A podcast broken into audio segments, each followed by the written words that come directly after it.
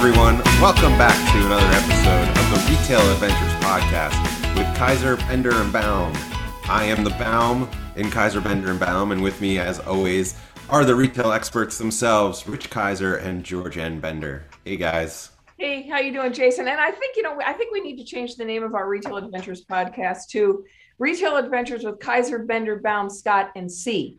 around the world. I, I Because want top billing. I want top billing. I'm Hey, not, I'm not, you guys- I'm not fourth on the agenda. You're- That's just not right. You're now partners in our law firm. Congratulations. All right. You've been made Uh, we partners. had business cards that long to get the Scott, name on. And C. Yeah. Yeah, I, Thank, and- thank and God I no one works in an office anymore. We don't have to put it on a door. And I'll always be the one that goes last. Yeah. Yeah. Well, okay. Yeah, you, Bender. you only okay. have one go at going first. Kaiser, Bender, Baum, C, and Scott. I don't care. We'll do a, a rock paper scissors, and you guys can decide. There's I'll got to be an acronym from the The only- initials. the only reason Kaiser is before Bender is because at the time we were called K and B Business Strategists, and Burger King was using BK, so Okay. I got hosed that way. Yeah. I was going to say we could go alphabetical. I could always be first. There you go. That's true. That's true. All right. My right, ego so is just. we have a lot to talk about, and not a lot of time since you know Mr. Baum has to buzz off and timer. take another call. So I'm on the phone 24 hours a day. I'm in my sleep. I'm making phone calls. well, good. That's good. Good for you to get out there and talk to people. It is. learn new things, meet That's new right. friends. Yes. So one of the things Well, thank we goodness we're doing this uh, not during business hours because. I don't know how I would be able to keep up. me either. Business hours are like 24/7 now. Yeah, what are business hours? One of the things that we talked about talking about on this podcast was Jeremy had said uh, George and Rich, you guys have just come back from a trip to Las Vegas where we were there for eight days. What was it like? How did you handle it? Was it weird? Yeah. So we went, we spoke at two shows when we were in Vegas. We spoke at Super, Super Zoo and we spoke at the Independent Retailer Conference at ASD Market Week. And we actually three, we spoke at ASD Market Week where we did an eight hour boot camp. And we were dreading it because uh, can you imagine trying to have a trying to do a, a presentation, a keynote or a boot camp or a presentation when you have to wear a mask? Fortunately, hmm. in every one of the events, they had a stage where we were up higher and we were back far enough so we were socially distanced. We could take our masks off. But you know, starting at the airport, so here everybody has to wear a mask. So we were masked. We were masked on the plane. On the plane, the flight attendant told us that if you take your mask off, if you uncover your nose, if you're not eating or drinking, you take your mask off, it's an $18,000 fine.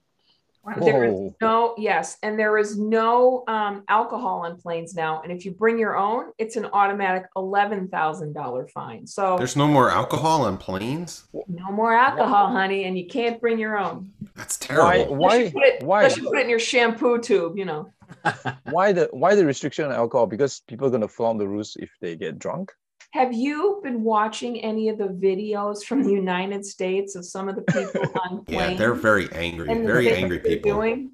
Yes. The, the people who don't want to wear masks. You're not going to tell me what to do.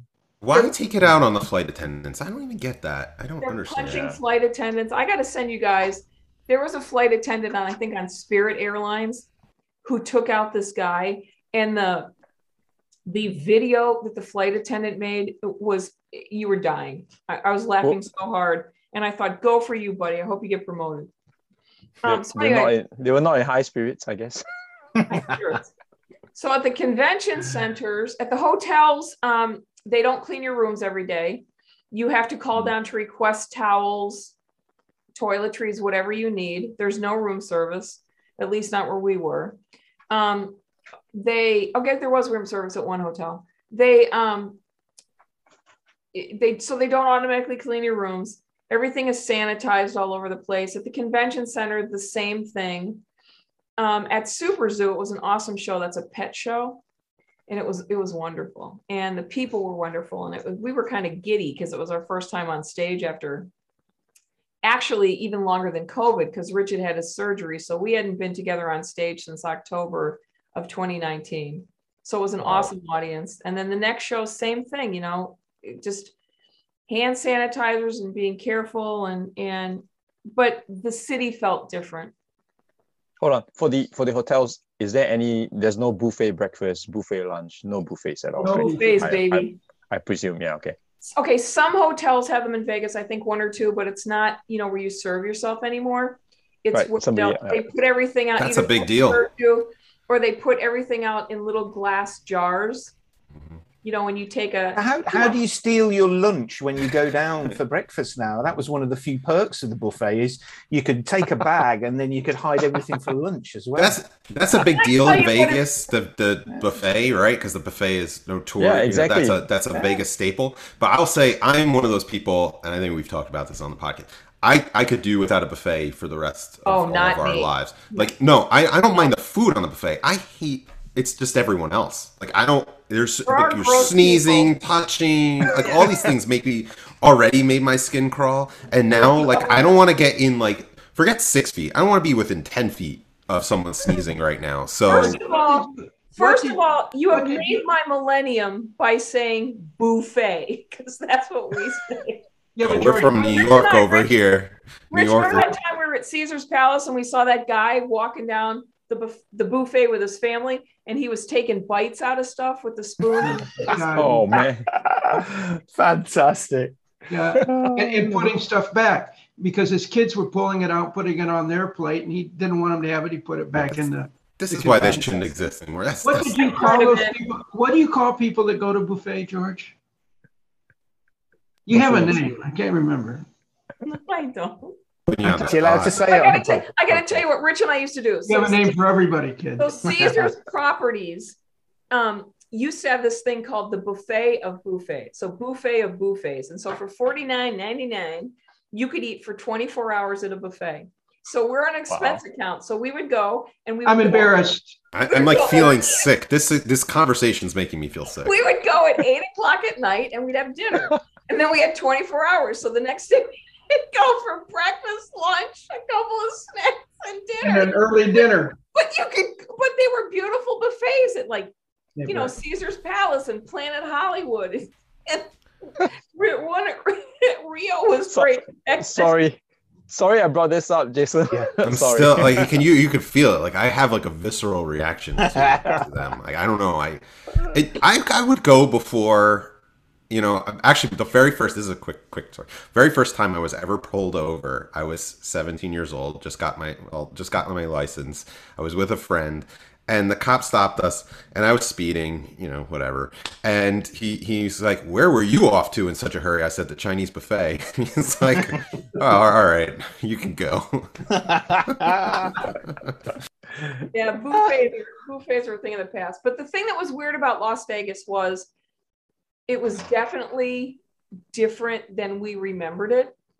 Walking down the strip and visiting some of the hotels, there were, you know, people there that that were obviously just there because they were saving money and they could party, and you could tell that they probably have, you know, six people in a hotel room at the Bellagio. And when you walked past the gorgeous Bellagio waters, you've seen those fountains of Bellagio you get a contact high because everybody's smoking pot everywhere. It's legal. You can't smoke it, but they do it anyway.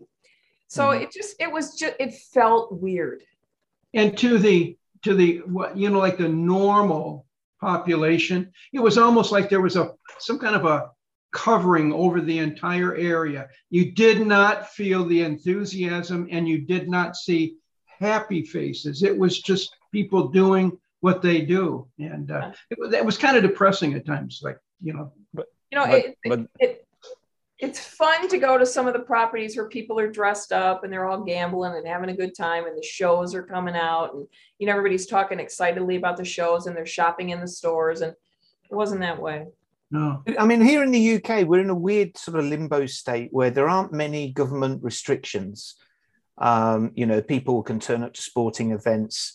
I went to visit a store this morning with a, a LinkedIn friend, who one of those sort of people I've known by Zoom for a year, like you guys. And we met up, went into the store, and it's the first time I went into store without a mask. I had one in my pocket, and I went in without a mask, and it felt like I was driving my car without a seatbelt. You know, I sort of realized I was conditioned to wear a mask. I go to the local corner store, which is you know, 200 feet away. Um, I put my mask on. And this store, I chose not to. And I thought, I'm going to go in and see how I feel. And I felt uncomfortable for about the first 10 minutes. It, I felt vulnerable, even though there was no one else around me, you know, and, and David and I kept our distance. That's but it, was just, it was weird. I felt like I needed that protection. And I likened it to a seatbelt in a car. It's, Yeah. and I know- it's amazing how I got conditioned like that now. So now here we have to wear a mask indoors at all times. Unless you're eating, you can take it off. Same Not thing in here. Las Vegas. You don't you don't anymore. No, not at all. And I'll say, like, I went to uh, a wake back, and when they first lifted it, um, a friend of mine, his uh, his grandfather had passed away. He was like a hundred years old, but um, not that it takes anything away. But um, uh, he He had a good life. he had a great life. He was, but he knew everybody. I mean, this guy was like at the bar still at like hundred. He was taking taekwondo. He was like he lived a life. So you can only imagine how many people came to his wake. I mean, so many people, and it was indoors, and it was like in June. And honestly, I felt so uncomfortable, even though there was there were no COVID cases here. I mean, very little for for we're such a populated county, and we were averaging like just a couple hundred a day, which is for a nine million person uh, county relatively nothing. Um, we were all vaccinated, I'm assuming, or most people are, but there were no masks, and everyone was just, you know, it was it was uncomfortable. It was really You'd be, uncomfortable. you'd be wearing oh, you're not in New York. I was gonna say in New York, you'd be wearing mask if your governor wasn't otherwise occupied. Even in New York, most people aren't wearing. Yeah, well, whatever. We don't have to talk about him. Uh, we don't talk about him anymore. He's not our governor. Um, you know, even even in New Jersey, I was just on vacation. I was down at the at, down at the shore, like we say here in New Jersey. Not not too many masks. So you can wear them voluntarily, but um, yeah. I mean, we have a young child, so she we wear them because you know we wear them with her. Well, But when we- otherwise, when we came back from Las Vegas, we I went and got COVID tested twice. I went one day and then I went three days later before I went and saw my grandkids because I was afraid I'd bring them something. And then we got a message that we had been directly exposed to COVID with someone we were very close to in Las Vegas and spent a lot of time with. and I panicked and I called Rich and then I had to call my kids and I had to, you know, we had to because you got to do the whole chain. Yeah, Um, ring fence and all that. Yeah. Well, then it turned out that this woman didn't get COVID when she was in Vegas. She got it when she came home from Vegas, or you know. So, but it was It's a- about four days, isn't it, Panic. for it It's to, five- to it's- manifest? So yeah, Five. five days for CDC. So we were just exposed. Um, my not not not within the past week, but um, so my daughter is back at preschool, and there was a case in her class, and they only had like eight eight or ten kids. four-year-old Uh, case in her class. Yeah, yeah. One of the kids Wow. had it um, and had like a 102, 103 fever, um, bad like cold like symptoms, you know, flu like symptoms, um, but was doing okay. Uh, but she was exposed. My daughter was exposed. Luckily, pre symptomatic. Um, the child didn't come back. We actually had pulled her out because she wasn't feeling well, our daughter. So, um, can I just say, a cold in the time of COVID is horrifying, especially when you find out there was exposure. And so, for like, you can't get tested for like five days was the first time we could get the PCR. We did a rapid test like a couple days before because we were just were like we just wanted to know. But the hmm. PCR wasn't even valid to get her back into school until five days. So we had to wait. And she was and she had a bad cold. So the whole time we're like, oh my god, does she actually have it? Or is like hmm. is this a thing? We were okay. Then we started getting sick. And anyway, none of us had COVID, thank God. It, I mean, I, I had an experience as well. My son's friend had a sleepover at my house, and then two days later he came down with COVID, and we're like, "Oh, crikey!" But Yeah. literally, there's a testing center half a mile from my house. Went online, you book it. I drove up, hmm. got the test, got the result the following day. Unfortunately, I was negative. You know, but the process was so easy and slick Yeah. and quick. I can't believe waiting five days. I oh, mean, you may as well just wait and see if it happens, if it manifests. You know. How are we- you guys? How are you guys seeing COVID changing retail where you live? Here, oh, I was it, it it's it seems like things are just back to normal, and there's a you know the jar of hand sanitizer, and we have to wear masks again. But the stores look exactly the way they did before COVID. They're just a lot emptier. How What- about- what's happening with you, Jeremy?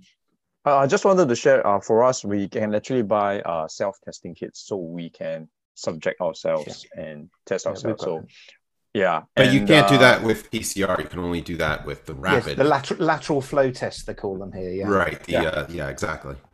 Yeah. So, so I think nothing much, pretty much, has changed in in Singapore because we we we uh we sort of reopened um slowly and uh, everything's back to well kind of normal uh in the sense that uh retail has always been open just that for dining in there are some um, we call differentiated measures. So basically if you are vaccinated and everyone's vaccinated you can be in a restaurant air conditioned place up to five people but if you are not vaccinated um, you you can't be in restaurants. You are only subject to open air places like what we call hawker centers and coffee shops not not the starbucks type but open air type and only maximum two right? So for me because i chose not to be vaccinated yet i'm just staying at home playing it safe Currently in your um, yeah everything i'll just buy takeout if i have to go out and uh, just playing it safe because um, right now there's a lot of uh, unlinked cases the numbers are climbing.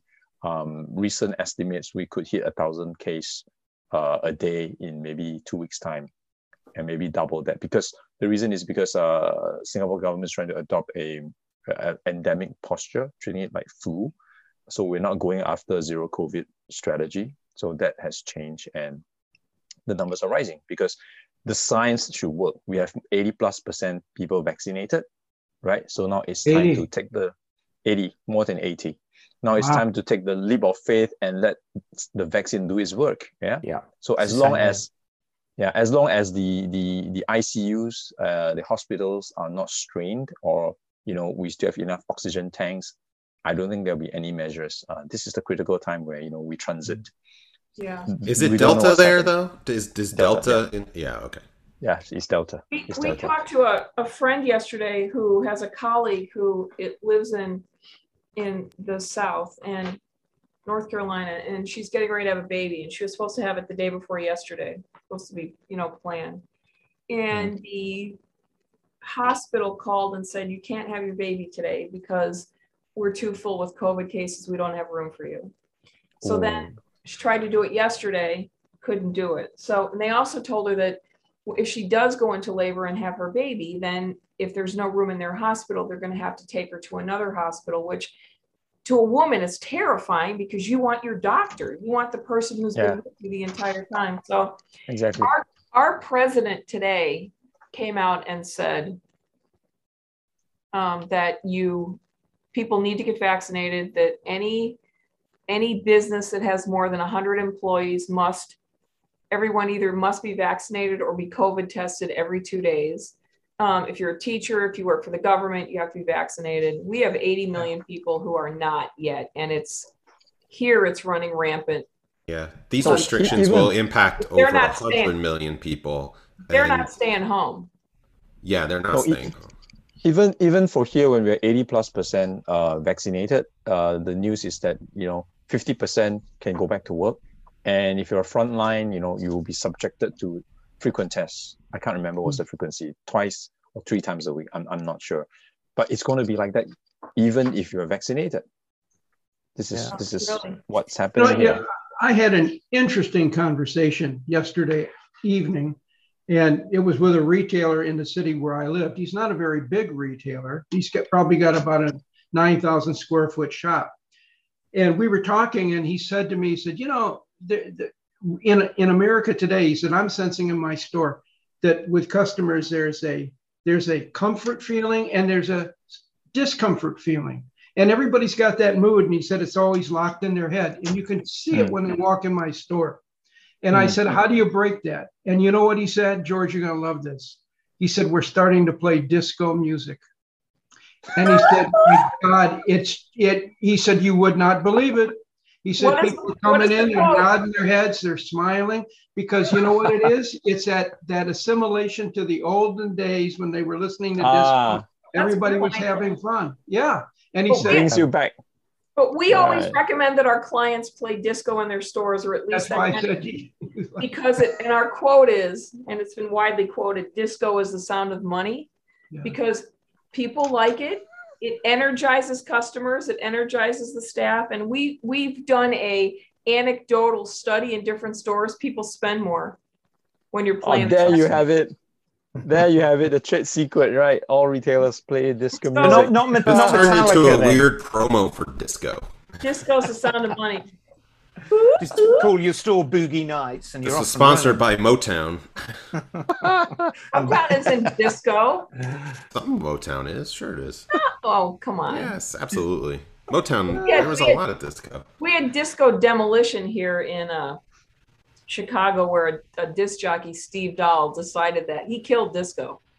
He decided that he hated it, and so we were at a we had a White Sox game, and in the in the in it was a doubleheader in between the games.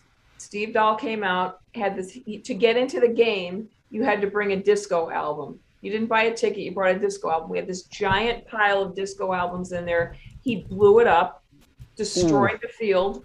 They had to um, forfeit both games, both teams. They everybody ran onto the field. It was absolute panic and chaos. And if you watch, there's a documentary out right now on the the Bee Gees. That one thing in Chicago, that one disc jockey, literally shut down disco like that. Killed it. Yeah. Is he ringing up to complain now? Is, that, is he outraged? Is he ringing you up to complain about your comments? Some of the top disco uh, records, by the way, put out by Motown include the Supremes, Marvin Gaye, Diana Ross, all had huge disco hits. Stevie Wonder had a huge disco hit. Rick James, I don't know, Jackson Five had uh, Okay, I Am Love, I Magic Motown, Disco Machine, Billy I- Griffin, I- and we the talked about Miracles. retail at all. yet. Come on, come on. Motown is way cooler than disco. Of course it is, but I'm saying don't they had some of the huge disco hits in I'll the give 70s them and their, 80s. I'll give them their disco. People are going to tune into this podcast going, I'm sure it I'm, said so- retail I'm in the sorry I brought this up. Well, you buy you buy music, right? What's happening? What's happening in retail in, in the UK, Ian? Well, th- like you say, the, the, the official restrictions are gone. And so you have a lot of shops that go, we recommend you wear a mask. You have this real dilemma now uh, in that if they want you to wear a mask, they're not legally obliged to enforce it.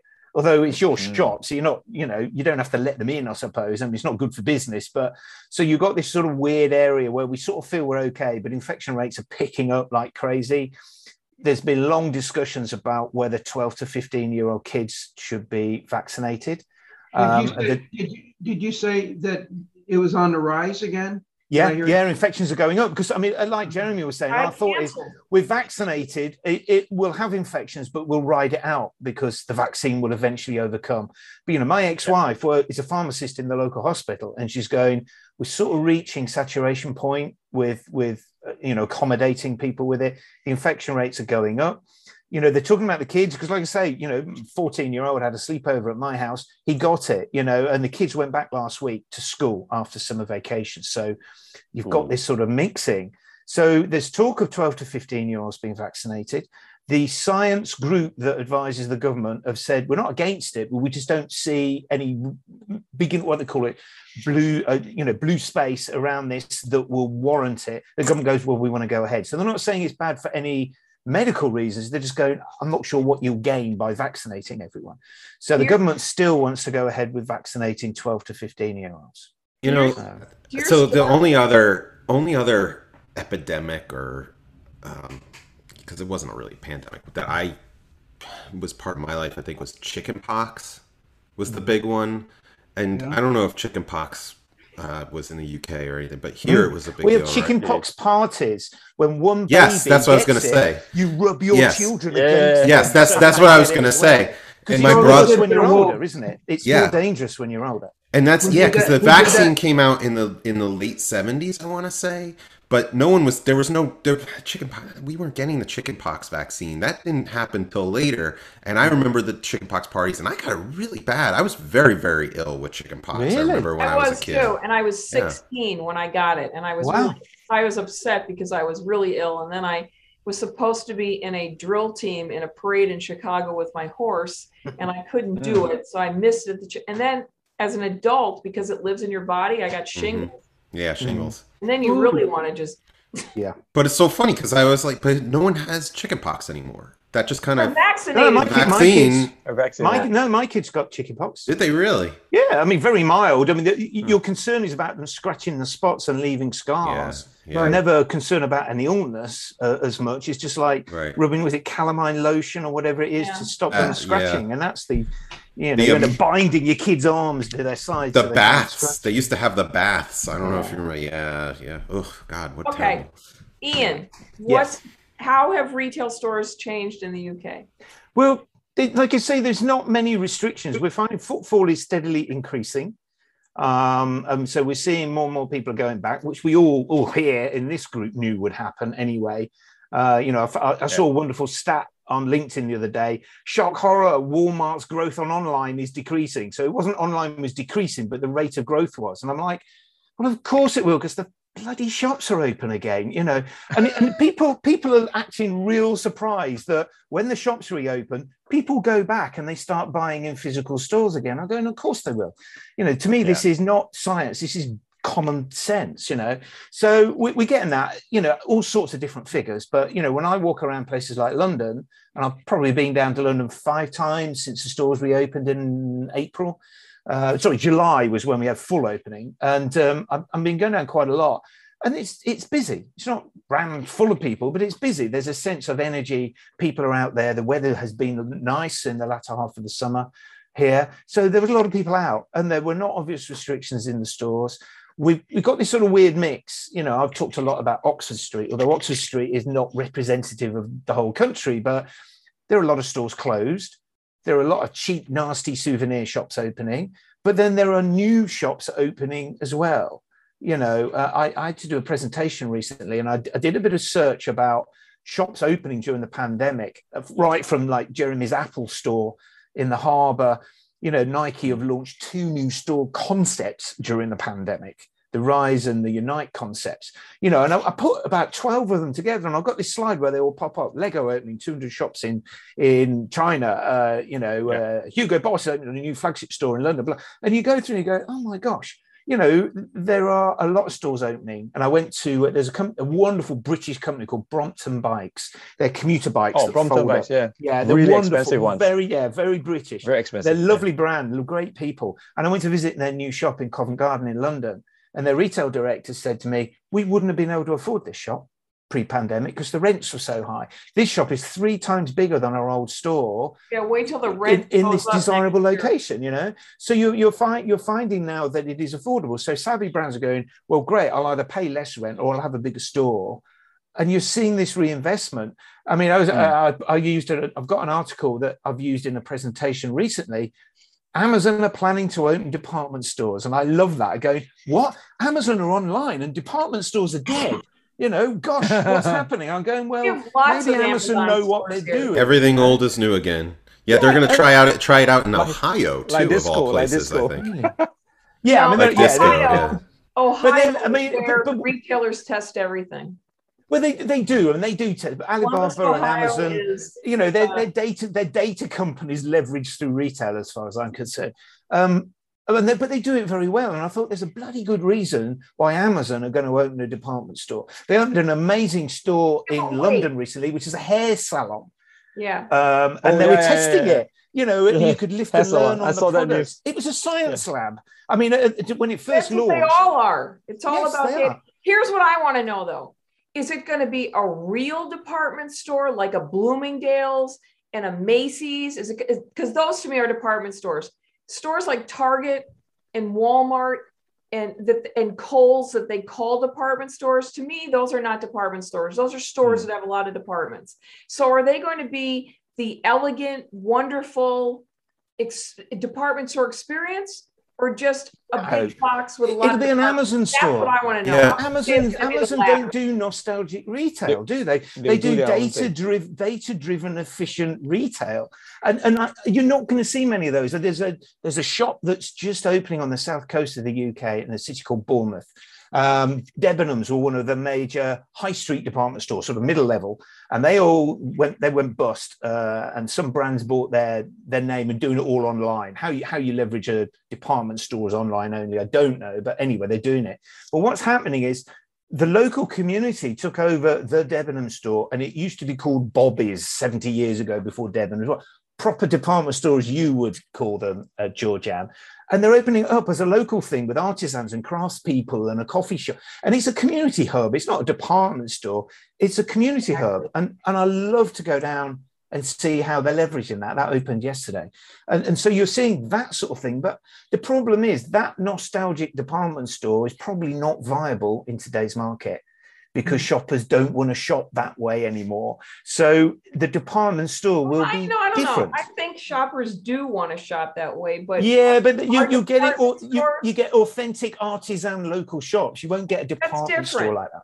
See here, you here you go to markets like that or independent retailers for that kind of stuff. But what's happened to department stores in the United States, and I'm going to take out Macy's, which used to be Marshall Field's flagship store in downtown Chicago, or Macy's Herald Square in New York City, or the big Bloomingdale's flagship, or Saks Fifth Avenue. The, the, the, stores that are still doing it well are very different compared to the Macy's stores that are in our malls. The Macy's Mhm. stores that are in our malls are literally falling apart. I- you guys, do you know Neil Saunders? He's a retail strategist. He's on the Retail Wire Brain Trust with us. Well, Neil goes into Macy's stores on Twitter and takes pictures, and you would die. I- I mean, I would be dying of embarrassment if I ran that company or ran that store Mhm. because it, they're they're so neglected. It breaks your heart. I feel like they've been falling apart for a very long time. I feel like it's finally catching up up. though, Sales because are up.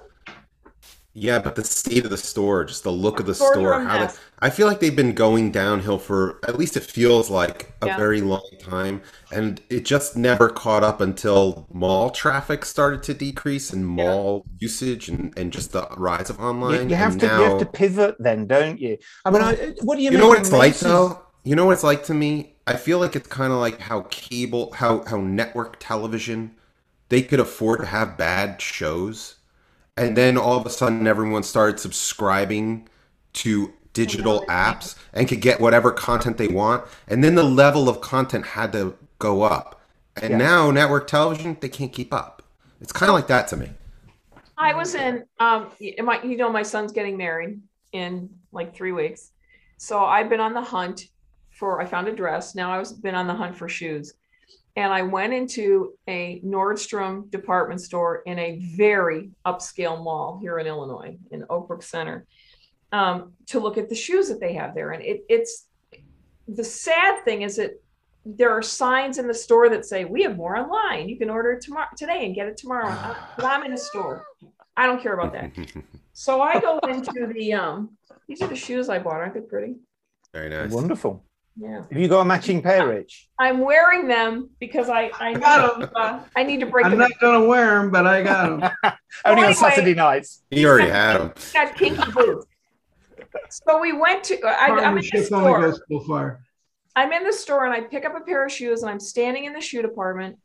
And there are at least four salespeople, and some of them are helping people, some of them are not. There's a guy standing there, you know, all Natalie dressed out in his suit, and he's got his he's on his cell phone. And I stood there and I and I am timing it, and I'm and I'm thinking to myself, I am staying here until someone waits on me, until someone notices me. At 10 minutes, I couldn't take it anymore. I- my hmm. husband was waiting. I approached this guy who immediately of course I can help you. He grabs a microphone like he's a carnival barker and goes, customer, whatever.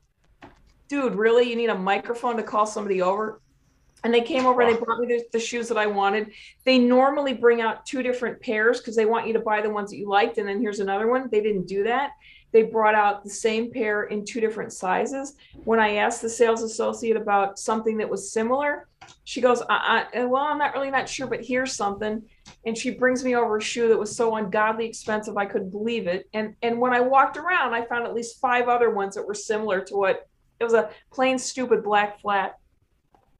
The the customer service that I've experienced in several Nordstrom stores and in a lot of the bigger stores isn't there anymore. You know, Rich used to say, and, and he's right, that when I go into a Walmart or a discount store or Target, I don't expect to get service because I know that's a self-service store. But when I go into a department store, I expect to get customer service. and it's not happening. And, and part of the reason this store had a lot of people, part of the reason is is that here in the states too, retail sales associates are just being trashed by consumers. It's Hmm. it's hard for stores to even hire people Hire. because every other day in the news, it's someone who's been been assaulted because they don't have merchandise or they're not waited on or Mm. you know they're just mad because the kid wouldn't eat their Cheerios in the morning. I don't know, but um, it's a sad state of service here right now. Yeah. Mm. Sure. Look, I, I when it comes to, comes to customer service, that's like a, a I don't know, that's like my, my That's job. right? thing. That's my thing.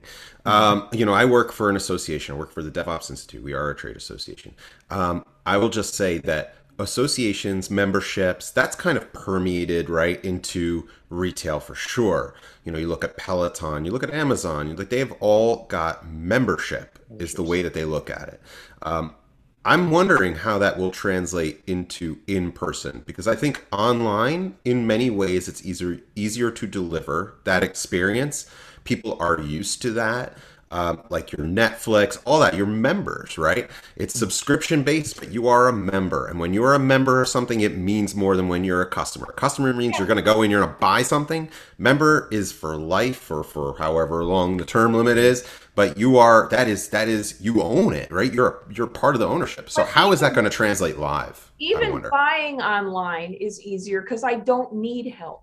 When Mhm. I'm in a store, I've come to the store because I want to buy it now and I need your help. I I need, you know, for this whole experience, I needed a personal shopper.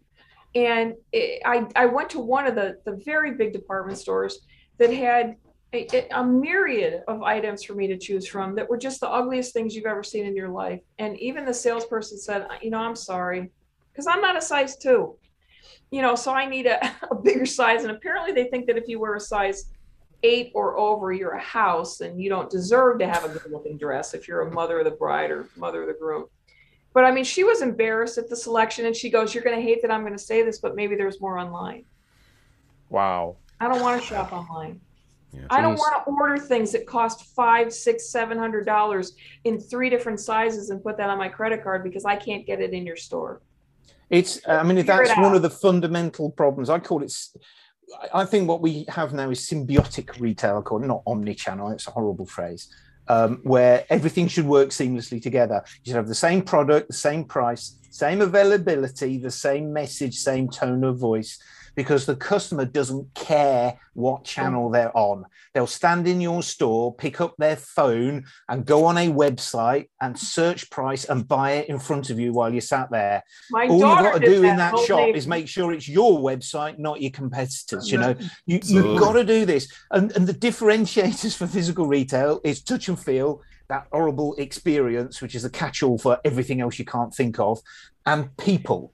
And the staff make the difference. You know, and I often say, you want to understand good staff, go to any Lush store anywhere in the world, and you will see the best staff I have ever seen. Mm-hmm. Okay. And I've been them in Asia, I've been in North America, I've been across Europe. They are amazing. And so I often say to readers, you go to your nearest Lush, any Lush, doesn't care. It'll be the little corner shop or the global flagship. You will find amazing people that know the product, make you feel welcome. And you want to stay and you want to talk to them and you want to buy more. And you see the power of good customer service uh, and and they are universally consistently the best one I've ever seen. I've had amazing staff experience with different retailers, but that's the only one where I've been to 30 of their stores and 30 of those stores have got brilliant people in. you got to pay them and train them pay Wow. them and train them Universal To have that endorsement from you, that's, that's, that's really good. Lush, you might want to sponsor this podcast. No, well, I, I, I, anyone that knows me knows that I, I'm a huge advocate for what they do. I mean, they they refitted their global flagship in Oxford Street, and I contacted them and said, "I'd like to look around." I was going to say, is, "Is it okay?" They actually encourage you to take photos, which is like hallelujah for me. Yeah. Um, I got chucked out of a shop this morning for taking photos because heaven forbid I'm going to share the wonderful things they spent thousands of pounds creating to a whole base of people that might want to buy them. But anyway, Can I, can I Um, stop you for one second? One second. In the here, in the '90s, if you took photos in a store, you could be thrown out. I mean, it was it was yeah. Well, I. I was okay. I was so told wait. to stop. So one time, Rich and I had to do a presentation at a hardware convention, and we wanted to get pictures of this one new store that that opened and didn't last very long. And you can't take pictures in there. So we went in and said, Rich had a sign that said, "Buy me this for my birthday." It's my birthday. And Rich would hold the sign up, and they would think I was taking picture of Rich holding the item, but really I turned my camera over. Yes. Brilliant. And, and, and, and I I would be there and, and I'd be, okay, ready, ready, ready. Go ahead, shoot it. And she, well, and they loved it because they thought, With oh, my camera. God, we're going to sell some product Yes. here. right? Oh my Okay. goodness. Oh, I- I- the, be- the best retailer I ever came across was in Istanbul in Turkey. And it was an amazing shop. And he had musical instruments and they were all across the ceiling and all the way down. And I said, Is it okay if I take a photograph? And his reply was, Please make me famous. And I thought, That's the attitude that a retailer should have. And So I loved it. Morning, But- but- but coming- but com- But, com- but no, but coming back to Lush, you know, I, I contacted them and said, is it all right if I come in uh, and take some photos? I'd like to write an article to put on LinkedIn. And they go, we'll do better than that. We'll get Sergio, the store manager, to give you a tour. And Sergio Turner spent 90 minutes with me. And what I loved was that not only did he show me around, but you got a sense of how that company thinks as well. Because he were he, he showed features because the store design team sat down with him, the store manager, and they actually listened to him. And he was like, "We have these uh, sinks where we demonstrate products, and there are two taps so that I can do some things and the customer can do things." A lot of the times, the customers don't want to do it, so I've asked for the taps to be pivoted so I can swing it out of the way. Simple, pragmatic thing. And then there was a there was an area with a mirror, and you can sit down in the hair care area. And he goes, "You see the curtain?" And there's a curtain that swings all the way around. Because that's for Muslim women who um, aren't allowed to show Oh. their hair in public. So you draw the curtain and they can still do the test. But the great thing, I didn't even, um, I was there to analyze the store. I didn't even notice the curtain. There's no big sign, there's no fuss. It's just there. And Love all that. the way around the store were these little features that the store manager who lives and breathes the store eight hours a day had contributed to the store design process because he understood these little pain points or opportunities. And the store team took it on board. And there were so many, and there was like a whole quote on the wall on the stairs. He goes, oh, I put that in. That's he says that was my idea. And he's almost looked like one of those billboards outside cinemas with sliding letters. And he goes, oh, I put that quote in. And for, fortunately, Mark Constantine, who owns Lush, he loved that quote. And he told me to keep it there. And I brought in a coffee shop, he said. There's a, an ethical coffee retailer. And he fought to have them in because they absolutely ticked all the ethical boxes. And so to have the store manager understand and contribute, and not only that, but be listened to and be taken on board, Well, shows I- the I- way the company. That's why I love the company. Everything, I- and on top of that, their product is merchandised brilliantly, and they they live ethically, and it's the most sustainable store I've seen. So you look around and going, why shouldn't I say they're awesome? Because I look at everything they do, and I go, you got that right. So I'm that's why. impressed that the store design team even explained everything to the store managers.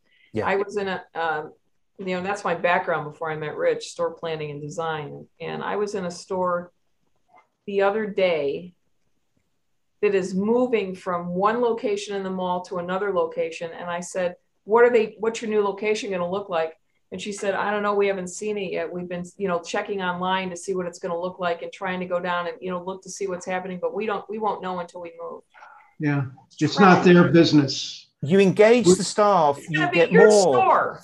You're going to run the store, but you don't need to know what's going on. Yeah, And, and that's really, you know what, that could really be a great campaign if you really want to, if you really want to set up a store. Ask Yeah. the store managers to come Well, I, in. I mean, I'm like that when I'm reviewing a store. I go and talk to the store staff. I go, "What do you think?" And they go, "Oh, that's a nightmare over there. No one can ever see it. I have to show them all the time because they can never find." They know how customers interact because they're, they're literally the feet on the ground. And another interesting thing I found, I went. Uh, Harrods opened uh, a beauty store in Milton Keynes, which is like a new town. 60 miles outside London. And um, it was quite a big thing. It, it was a separate store in a shopping centre or a shopping mall. And I went in there and they got an area where there were local brands from the Milton Keynes area. There was a whole little category for local ones. And there was one company there. And I said, Oh, who's who's this naturally tribal? She goes, Oh, they're amazing. This lady, she's she's of African descent and she sources all this stuff you know, uh, ethically sourced from Africa, and she has a supply chain. But she comes in and she explains to the whole store staff, "We love her story, we love her products." And what she did, she went to Harrods, invested her time explaining the products, and now the store staff love her and love her products. They will, by default, gravitate towards that when customers ask for for an opinion because they go, I know this and I love them. And she's loved, and she brings her whole family in at the weekends to chat to the staff to say, How's things going? Have we sold any more That's- stuff? And Harrods love her because of it. That's It's a great way exactly why in the US, independent retailers are exploding. Yeah. Because of those stories and, and the way to do it. I love stories like that. I do too. So you guys, what else is going on in retail? What I I just wanted to point out uh, before before Jason takes us home, right? I I just want to point out, you know, uh, Georganne the example you said about how uh, physical store retailers are neglecting their physical stores but channeling you to buy online. Yeah. I just cannot understand that because pre-pandemic, you know this this thing called uh, what you call it a showrooming, right? Mm. Yes. Showrooming, yeah. They are encouraging you to do that. Why? It's, Well, I don't see- know, it's just unacceptable.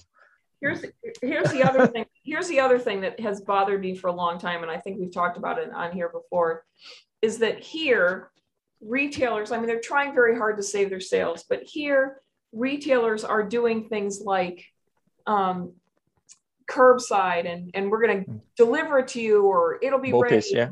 Two Yeah. minutes or less, or you Yeah. don't have to wait. It's it's almost like, and I've said this before, it's almost like they are encouraging people to stay out of stores. Mm. And I and I know that they're doing it because they want people to shop and buy things. I completely understand that.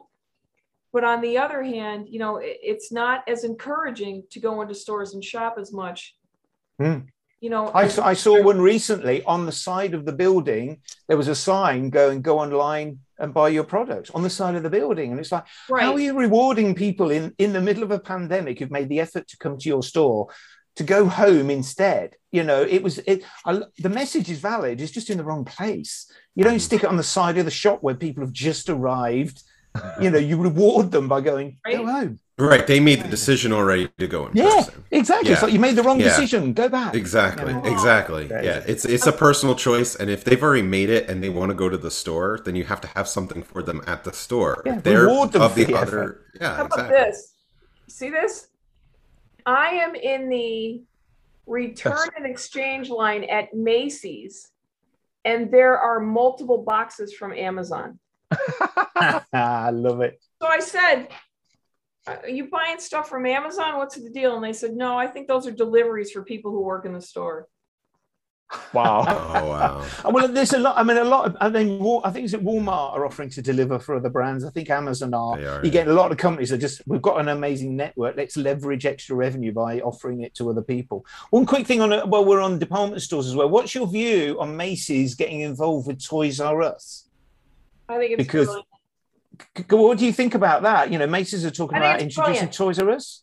I think it's brilliant. You know what? There's a big hole. It, there's a big hole here left by Toys R Us and FAO Schwarz. Yeah. You know, it used to be that you could take your kid in and you could Yeah. spend. We would spend hours in Toys R Us, and and we would you know play with everything and look at things, and we would leave with with toys that we had not intended to buy. And I'm grateful that when my Yeah. grandson was two, I was able to take him, and I think we spent three hours in Toys R Us checking everything. Is that that's recently? Uh, two, yeah, because he's he's five now. Right. Okay. But you know, here's the thing: we don't have that anymore. We have aisles in Target and aisles in Walmart, and it's not the same. That's Mm. going to a place to buy the. There's no immersive experience. So if Interaction. there's Yeah. no um, interactive immersive experience, so if But, but you see, I, I find this do that, intriguing though. good. You, Huh? you're because the reputation for Toys R Us over here, when that was announced, I commented on LinkedIn, and all the Europeans were going, "Why Toys R Us is awful." You know, Oh, over here, their reputation here. as a retailer was it was dreadful. Oh, Uh, whereas I think it's a great. different reputation in the US. Because my know thought was, why? What Amaze is going to gain? Why don't you just do a? It was two different toy category? eras. It was No, two different eras of Toys R Us. There was the thing. Toys R Us of the 80s and 90s Yes. that Yes. were amazing. So Phenomenal. Toys R Us is my family. I don't know if I if I even disclose this on this. So no. The admit that. yeah, so um my cousins, I don't even know what this is how but related. Okay. So my my cousins, their grandfather was the corporate vice president of Toys R Us back in the 80s, 90s. They were featured on Lifestyles of the Rich and Famous with Robin Leach. Okay. Wow, So yeah, they have a, a museum in their house. Anyway, this is this is Wow. a very long time I ago. don't want to grow up. yeah, I'm a toy- Exactly. That was a different era. That was kid. That so that was my. That's how I grew up. That was the Toys R Us I remember. My dad would take us every Friday to Toys R Us, and we would spend hours in Toys R Us just playing because they had so many interactive things that you could play with, Awesome. and that's what it was something we could do. And Toys you R Us, stopped there. and we shopped there, yeah, because Yeah. of course you're gonna buy something eventually. Now, when when my children were little, when Kate and John were little, I want to say they were like four and seven. Rich took Rich went into a Toys R Us with us, and he said to them, um, "Christmas is coming. You guys pick whatever you want." And I looked at him and I said, "You are the biggest moron God ever put his breath into," because John immediately went over to some video game set that was going to cost like eight hundred bucks, and came went over to some car that was a thousand dollars and and i just looked at him and i said i'll get you out of it this time but don't ever do that again and we did we distracted him but here's the thing i think that online there's all these retail experts and retail influencers and we talk so big about the stores and how you know they're awful and we hate toys we do they're not consumers they're not in stores. You know, one of the things that Rich and I bring to the table is the fact that we're always in stores Mm. and we study consumers. We, I mean, if you read our comments on Retail Wire compared to people who are strategists, Mm. we're talking from the customer's perspective and what really happens in a store. And so, for example, you know, we complain about we don't like this about this retailer or that retailer. The consumer might not even care. Yeah. Mm-hmm. You know, we're God's talking sake, about listen, listen, if I was, if, if I was in the corporate office and they said to me, you know what, we're going to open up and, and get back into the toy business. You know what the hell I would do? I would say, okay, the budget, give me a hundred thousand dollars. Because what I'm going to do with hundred thousand dollars is I'm going to take me and three people and we're going to go to Disney and we're going to go to all these other places that knock your socks off. And then we're going to come back and say, here's our prototype. This is the way we need to sell this product. And if you want to put it on Lundia fixtures, metal fixtures throughout the store, four feet off the floor, get somebody else to do this because it's destined to fail. And, and, tha- and that's God truth. You know I, I mean, my, I'm concerned about toy retail because I've been around a lot of places, and and I find the store environments are value engineered within an inch of their life. You walk around a Disney store and it's cheap, nasty materials, and it's like it's the product. It's all about the product. Stick the Right. product on the shelf, and the graphics are just cardboard cutouts. You know, and, and the level of investment in the store fixturing is lowest as possible. I went to Ham, I went to Hamleys, right? Hamleys, the most prodigious toy store in the That's- world. They owned a gaming zone downstairs, and I went downstairs and I burst out laughing because I thought I'd arrived before they'd finished merchandising. Empty floors, a few white plinths, some stuff, and I posted it on LinkedIn, and people going, "You're joking? This wasn't open." I went, "Yeah," and I went back a month later, and it was exactly the Same. same. And I'm going, you, "This is the game." I mean, they're lucky because there was a Microsoft store 400 feet away that closed and they had an Xbox gaming room, like, I don't know, 20,000 square feet of, of sofas and chairs and surround sound videos, and kids could just play it on Xboxes. And their gaming zone looked like a half full bookstore. It was atrocious. And I look and I despair. But then Lego have opened a new concept store in New York. Um, now, I was very lucky two years ago. I saw, under secrecy and promise of death if I said anything, the plans for that. And I was like, wow, okay, they're moving it forward. Because I've always felt that the Lego stores, again, traded off their name. I felt they could have worked harder. Ours are shopping- boring here. Ours I- are a box with Legos down each side Yep. and a cash wrap across the back, and that's it. I had to for my last job as head of retail innovation. Their biggest client was Lego. I had to critique the Lego store in London as my first job interview. And I walked into the shop and I went, Oh my God, what do I say about how do I stay true to my principles and get this job? Because it was a yellow store with yellow floors, yellow wall, yellow ceiling, a yellow unit selling yellow product in yellow packaging, not a single bit of category signage, you know. And I was like, if you stop being the world's favorite brand, you're buggered because this shop doesn't do the basics of display. Uh, you build them, you know, there was a big Big Ben in there because it was the London store. And there is a wow factor, but that's baseline now because you, know- expect a big model in a Lego store. So you just Yeah, can't that's right, afford that's not right. to But you know what? I don't know. but the new store in New York is awesome. They've picked up on the interactivity, and they it's knew that forward. But then I, I, I, I mean, I look at, I look at, um, was it Target are doing Disney concessions, and I saw a visual, and I went, really? They're Come horrible. on, They're just the kids. an aisle Excite with the signs. Kids. you know what? Whatever they do in New York City, that's great. You know, you got these great Harry Potter store, and there's this Google store, and there's these phenomenal things. I don't care about New York City kids. What are you doing in Cleveland? What are you doing in in Algonquin? consistency, yeah. But that, But you know what? They used to do it so out. well. It's like I, I spent my childhood in malls, like right. I mean, that's that was You've the, the up, that was the time of the mall, and they and those act these activations that everyone's like buzzword activation. Oh, we need to make this an activation at this festival and this and this. They like forgot about it in the stores. It, they they got so focused on pushing all the merchandise. Now, when you're right, when you walk into a Disney store, it's just merchandise. When I was a kid, the Disney store was like a fun place to go to. Yeah. There was actually Magical. things to do at the store. It was magical. Mm-hmm. now, Magical. when I take my daughter to the store, it's like A what, mound of what stuff. thing are we going to pick up off the shelf and play with because there's no activations anymore. Yes. The the the Toys They've R Us they've used to forgotten be what toy shops are about. yeah, they're That's not the meant for problem. toys anymore. It's like you, they're not meant for kids. Make I them for kids. I Well, there's, there's, there's a duality though, isn't there? Because I, I actually jokingly said the bottom half of that bay should be to excite the kids. The top half Mhm. should be to justify to For the adults. parents. Right. Right. And you've got you've got that physical divide. The kids are that tall, Right. the parents are that tall. Right. So stick justification at the top and excitement and pester power at the bottom. what? It's, you know, Well, that's why they, that's why every grocery store puts the cereal down on the bottom of the Yeah. Counter, right? It- They it's- want the kids to say, "I gotta have it," right? even McDonald's, even the food stores. So McDonald's used to be so much fun to go to. I was like, I was, we used to have McDonald's birthday parties. Like, I Mm, like I remember like four Yeah. of my birthday Yes. parties were McDonald's Yes. birthday parties because they were easy because they had the little fun plex thing Corner. that you could go into. I mean, even in the '80s, they had like this giant tree. I remember in the middle of the McDonald's, and you could go and play with. They don't have any of that stuff anymore. Like all these, all these places just tried to get but you, fancier and nicer, and then they made themselves sterile. Okay, have so you have you got the touchscreen ordering system for McDonald's? Yeah, you don't that work. was- Everyone raves yeah, about it. terrible. You I, I just I turned around and I said that has made fast food slow. Yeah. People As far as I'm concerned. I hate it. Yeah. People don't use them here. They're turned off.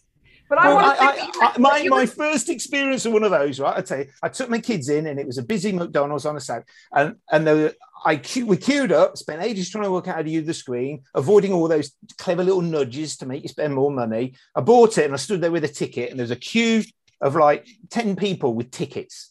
One guy walked past all the screens. He walked up to the counter, ordered his Big Mac meal, and walked away. And the rest of us all looked to each other and went, "We're idiots. We're Yeah. absolute idiots." You know. I want to say one thing before we wrap here, because we have a we some other things going on. But I, I I just want to say one thing about what you were just talking about, Ian, about adults up here, kids down here. So in July, I was in in Orlando, and I went to Universal Studios new store, which is they they they took out a fossil store and uh, like five or six other stores in City Walk, and they built this tremendous store, and it is beautiful. And up top, there are these phenomenal mannequin displays and displays of Harry Potter and Marvel comics and all the different things up here. And then lower, there's you know all the things for kids. I- It is probably one of the most beautifully merchandised stores I have ever seen in my life, fixture wise and everything. And that's saying a lot coming from me. But I want the Universal doesn't have stores and malls. But even if they did, I don't know if I would see that level in a store in a mall. So mm-hmm. kids are kids are robbed of the Toys R Us experience, and I hope that Macy's does more than just doing a, a department like Target has done with Disney. Put some signs up, put Mickey Mouse up, and you're done. So Jason, you know what? I I, I want to say something too, though, before we leave. I would hope that every retailer that sees this or listens to this takes their store layout people and design people and, and put them on the outside of the store for a while and take a look at some of the things that we're talking about and not be fearful about the fact that you know this guy by the name of ian he's he's saying this. I think it's a good idea. I don't know who he is but i'm going to try it out. They need to get back to that creative imagination in stores if we don't all we're going to do is end up with Lundia fixtures and products. They need to go and visit stores. It's shocking how many people in retail don't have time to visit shops. It's why I started doing retail safaris. I like, come on, I'll come and show you some interesting stuff, you know, and it's and more people should go out and look at stores, um, especially when they're designing them. Every week, baby. That's where we are. Every week, yep. every city we're in. And then when we share an idea, people go, wow, what a great idea. We ought to do that. And then we go back three weeks later, that's the same darn place yeah, you know, nobody's, you know, so you you got to stick a firecracker up there behind and say, you know, it's either going to explode or you got to move, and one of the two. That's a visual. Jeremy, you got anything else you want to say before we wrap up? Yes. No, no, no. I think I'm good. That's okay. just uh yeah we can Ian? wrap this up. no, that's I've, I've had my uh, my monthly rant. Thank you. Okay, Jason. This is essentially a therapy session for all of us, and it feels pretty good. Yes. I gotta say, at the end, you yes. just feel good. You want to have a good smoke at the end of this. So, you want to talk about re- real retail, watch retail adventures. You want to talk about statistics? There's a bunch of people that hey, that. There you go. We get we right, get. Bring us home. Real. Well, thanks everyone for listening. As always, this has been the Retail Adventures podcast with Kizer Bender Baum, Scott, C. Who else do we want to add? Uh, this is this is great as always. Jeremy and Ian, thanks so much for joining us. Uh, sure. at, at, this point, you are you are part of the family. Uh, you have been part of the family. family sacrifice guy. What time is it at home at right now for you? Uh, 12, 12 15 midnight. It's an early night I'm, for Jeremy. I'm gonna turn to a werewolf soon. Well, okay. anyway, thanks again for joining us. You can find us everywhere podcasts can be found. Um, I have an Apple, so I just go to Apple Podcasts. There's a there's a thing for them. Anyway, Spotify, Deezer, whatever else there is. Thanks again for joining us, and we will be back sometime soon. So be sure to catch us. Okay. Have a good one. Bye. Bye. Thank you.